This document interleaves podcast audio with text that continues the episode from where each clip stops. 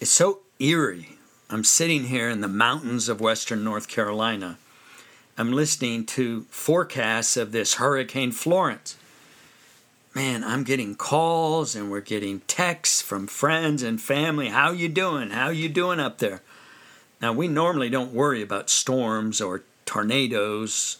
The mountains protect us. They knock these storms down. But this one is different. It's a killer. We live 200 miles from Wilmington, Myrtle Beach, but the winds and the rain are going to reach us. So we're stocking up on groceries and gasoline and water, and we're making plans. Our problem with storms is the winds. They knock down trees and knock down branches, which knock down the power lines. So we'll have the generator ready and the camp stove, flashlights, thermoses with ice, because if we lose power, it'll be days and days till we get it back, most likely because all of the local power company trucks are down on the coast helping them where it's worse off getting their power back. So it's an adventure. We did this every year in Fort Lauderdale when we were threatened by storms, hurricanes, and there we had to bolt metal panels over each of the windows in our house. Now that was a pain. So I'll have buckets of water in the bathrooms and the kitchen, you know, so when we lose power, we also lose power to the pump and the well, so we have no water. So no AC, no heat, no lights, no water. It's sort of like camping. Pans of water next to every sink and next to them, a bar of Anashira soap. Unless we lose our roof, we can always get clean. I thank Anashira for sponsoring these podcasts. You support Anashira by buying our soaps, and I can continue to tell my stories. Now, don't forget to enter discount code STORIES15 for your 15% discount. As my dad used to say, a penny saved is a penny earned. So, earn 15%. Now, let me get back to this week's story from Anashira.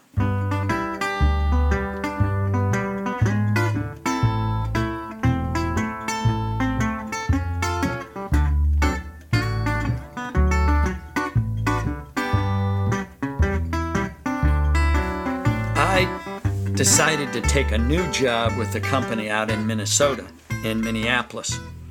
So I moved out there and I continued cycling. I missed all my old buddies, of course. I did miss Los Angeles. And I joined a team and rode with them for a while. And then I found another bunch of guys and I liked them better. So I joined them and uh, started riding, be racing the weekends. I didn't do all that great. And at the same time, you know, I mentioned I was working for National Car Rental. Well, I'd left Hertz to go over there and work. National was a company that was culturally much different from Hertz. Uh, I'll tell you, when I was in Reno, Nevada, running that operation with Hertz, my managers and I worked. We had to clean up this place. It was a mess when we got there. And we worked long hours every day work, weekends, worked late in the evening. Now we'd turn, I'd turn around about four or five o'clock, and the facility next to us was National Car Rental. And my equivalent there, the city manager, Peter, man, I'd see him driving out four o'clock, four thirty. He'd come in late in the mornings. I thought, man, I want his job. So an ex executive from Hertz, a guy by the name of Wasick, bought National Car Rental. It was struggling. And he brought a bunch of people that he knew in to work for him. People like him, Hertz people. He brought in my old boss. This was a guy who convinced me to leave Hertz and move over to National Car Rental. So then I found this thing called the home office. I said, What is the home office? This is a headquarters, man. We got to be tough. We can't be a home office.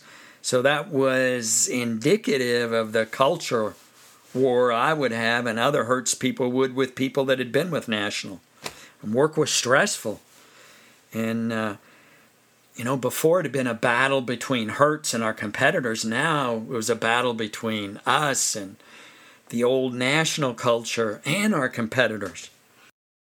I did this every day and I still managed to get out somehow on Thursdays, Tuesdays, and Thursdays. We had big team rides. And we go off riding around Lake Minnetonka and out in the countryside, places like Chaska, and it's all hilly. And we'd have hard team rides.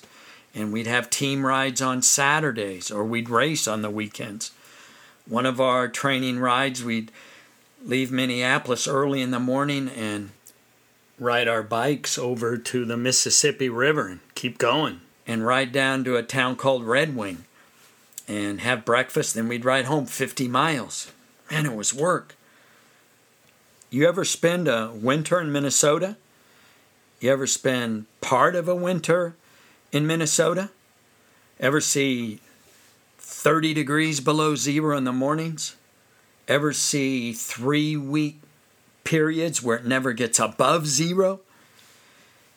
Ever see a monster snowstorm on Halloween night that dumps three feet of snow, and that winter is so cold that that snow stays on the ground on small streets, stays on cars, driveways until spring hits? Well, yeah, I did all of that. Man, we trained riding our mountain bikes on days where it was above 10 below zero. That was about our limit. I said, I'm not going out below that ever again. I did it once. We rode in our garages on what they call rollers, stationary rollers where you just ride your bike. We went to the gym. We trained on uh, training bikes in the gym. We did everything we could to stay fit. They had railroad tracks, a stretch it was about 30 miles long. They pulled the rails and made it a mountain bike uh, trail. So we rode on that in the snow in the winters. We did everything to try to stay into shape. And my first race the next year was in April. And I did what was called a criterium. And it was around a city park. And what you do is a number of laps around, specified number of laps. And I suffered. I suffered. And it started to snow. And I suffered even more after the snow started. I remember I got home that day and I sat at my desk. I put my head on my hands and I thought, man, I'm not getting anywhere. This is no good. I see no progress. Writing is tough. I thought about how I'd run into Larry Rubin out in LA before I left. He had appeared out of nowhere, returned from Italy. I was so glad to see him again. I asked him everything about what he'd done and about his life there. He looked good. He looked strong. He rode better than any one of these people I'd, I'd seen out there. And that was in like six months. And uh, so I asked him about it. And he said, Ernie, it was great. Told me about it. Said the food's great. People are great. There are not a lot of people. You ride hard. You train hard. You know, you race on the weekends, you eat great food. You should go. I said, Oh man, that's not for me. He says, No, no. The founder and the coach's name is Ron, Ron Palazzo. He's Italian and he's won lots of races. And he gave me a brochure of this camp. It was called Velo Veneto. That was the name of the team. Velo means bicycle and Veneto means the region, the Veneto region. It's between the Dolomite Mountains and the Adriatic Sea. So I, I'm not good enough for that, Larry. They'd tear my heart out over there. Larry, he'd given me a brochure. Man, it was no color, nothing fancy. It's on this simple brown paper. So I, I read it. I take it out that night. I'm sitting at my desk. It says, Bicycle Racing in Italy. You dream about pinning on a number in Europe? The one where you're racing across cobbles, making the peloton suffer in the gutter, then posting your hands up in the air at the finish line? Well, no, I didn't care about pinning on a number or racing across cobbles or making anybody suffer in the gutter, and I had no aspirations about lifting up my hands in victory on the finish line but I did like Italy. And so, you know, for the heck of it, I gave a call to Renato. Now, he was living in Buffalo. He used to live there in New York in the winters, and he'd go back to Italy in the spring and summers. So I get a hold of him. I say, Hey, Renato, my name is er-, Ernest, and I'm a friend of Larry Rubin. And he told me I should go train with you. He reflects for a second and he says, I remember Larry. He's a great kid. He's very talented. He could have a future if he wanted to. It's all about his heart, Larry. So, what do you do? So I told him I worked and I raced, and he says, How good are you? I said, I'm not very good. I work hard, but I, am not very good, and I don't seem to be getting better. He says, No, you should come. You work with me. We, uh, we train hard. We train all week. We race on the weekends. You eat good food. You meet good people. It's good. It's healthy life. Come out. I said, Well, I don't know. He says, Come for Come for at least a week longer. You'll love it. I said, Well, well. And I say, man, almost without thinking, Renato, I'll do it. I'll be out there around the end of May. Ernesto, perfect. Come in May. Great time. We'll train during the week, race on weekends. Stay at least two weekends if you can. All right. I couldn't believe it. I told my wife I was going to Italy. I sent in my registration to Velo Veneto, sent him a check. I bought a ticket to Munich, got a cheap fare. Man, I was psyched, but I was nervous too. Was I in over my head? Well, too late now. I told my teammates I was going to Italy to train and race. Some looked at me like I was crazy, and others thought it was a great idea, greatest thing in the world. I packed my bike, my clothes. I got on the plane to Munich. I'd called people I know at Europcar, that was our sister company, and they set up a car for me. So I get into Munich airport, got my bicycle case, got my bag, go pick up my car. Man, it's a big Mercedes, and off I go. Now, you don't think it's that far Munich to Venice, a bit of Bavaria, hop through Austria, cross a bit of northern Italy. Well, it's 340 miles. I drove to a little town called Castelcucco in the province of Treviso. This was not a tourist destination. Had a population of 1900 people, and that hadn't changed in the last 150 years. So I find the hotel. It's a small place, Hotel Monte Grappa. It's named for the mountain right next to the town of Castelcucco. And I find Renato. Oh my God, he's so Italian, so nice. It was early on a Friday morning, and I'd driven all night. Ernesto, let's go have an espresso. Then we'll eat some breakfast. Then you put your bike together. We leave at about 10 for a training ride. Renato, man, I haven't slept in 36 hours. It's not a long workout. It will refresh you. Tomorrow, race day. Now, that coffee was wonderful. And I did not want to waste a moment. So I got set in my room, single room, no TV, no phone, bed, and a bathroom. Perfect. I go down, I set up my bike, and uh, I meet the other people. Man, there's some top notch riders, I can tell. There's some great bicycles. There's some people that look fit, fit, fit. There was a kid there named Jeff. He reminded me a lot of Larry Rubin. He was young. His father had sent him there. Huh. Yeah, I've heard that one before. To train and race. So off we went on our training ride. This was Friday, and we did a pre race day workout, spinning. Now, I thought I knew how to spin, but this was a whole other matter. Put that in a very small gear, he said, and spin your legs for speed. So off we went.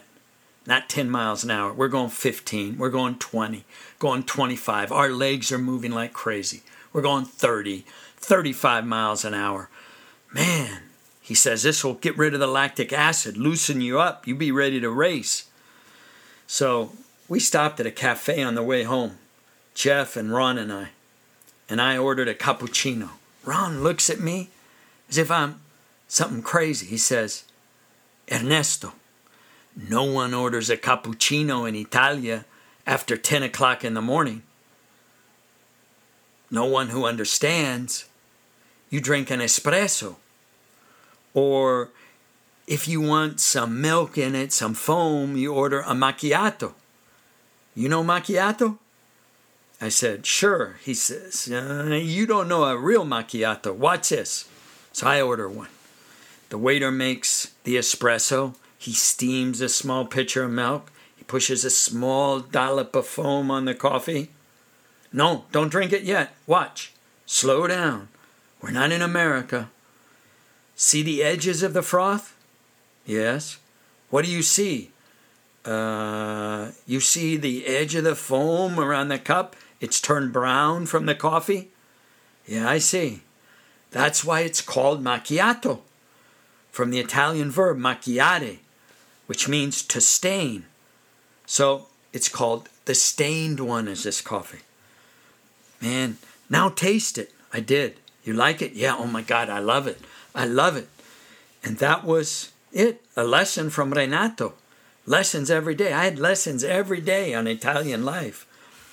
Now, the hotel, this hotel Monte Grappa, had a bar and had its own restaurant, and it was small. It was owned and run by the Bolson family. They'd bought it in 1971. And the camp provided three meals a day in the hotel at the restaurant. So for dinner, we would have soup, a pasta dish, or a risotto. We'd have a fish or chicken dish, then some kind of beef or pork dish, and always a salad, delicious. And uh, we'd sit at a long table, eat family style, big plates, pass them around. And they told me that first night, Ernie, save room, save some room. There's more coming. And they were right.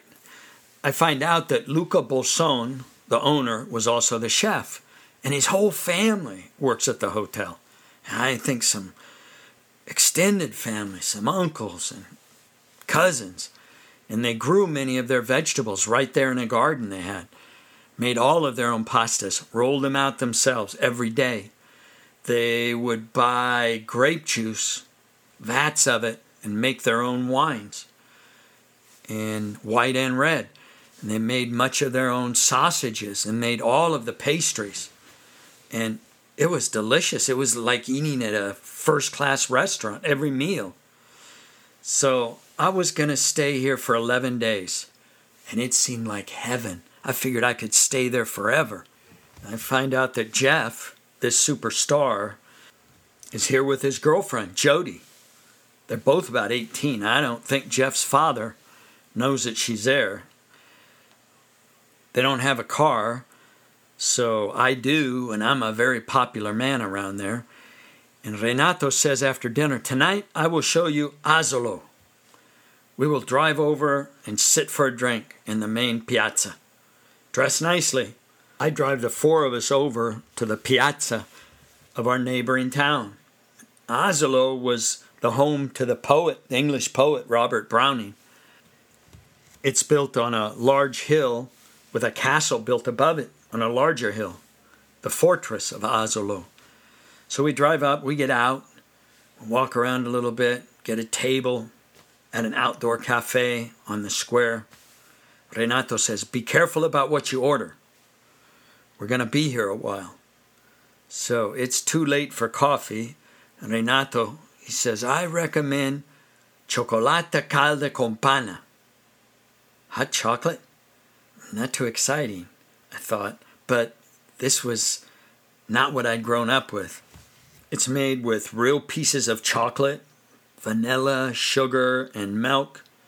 It's so thick that you put an espresso spoon in it and it'll stand up. And then it has a mound of whipped cream on the top. It's so thick you can eat it with that spoon.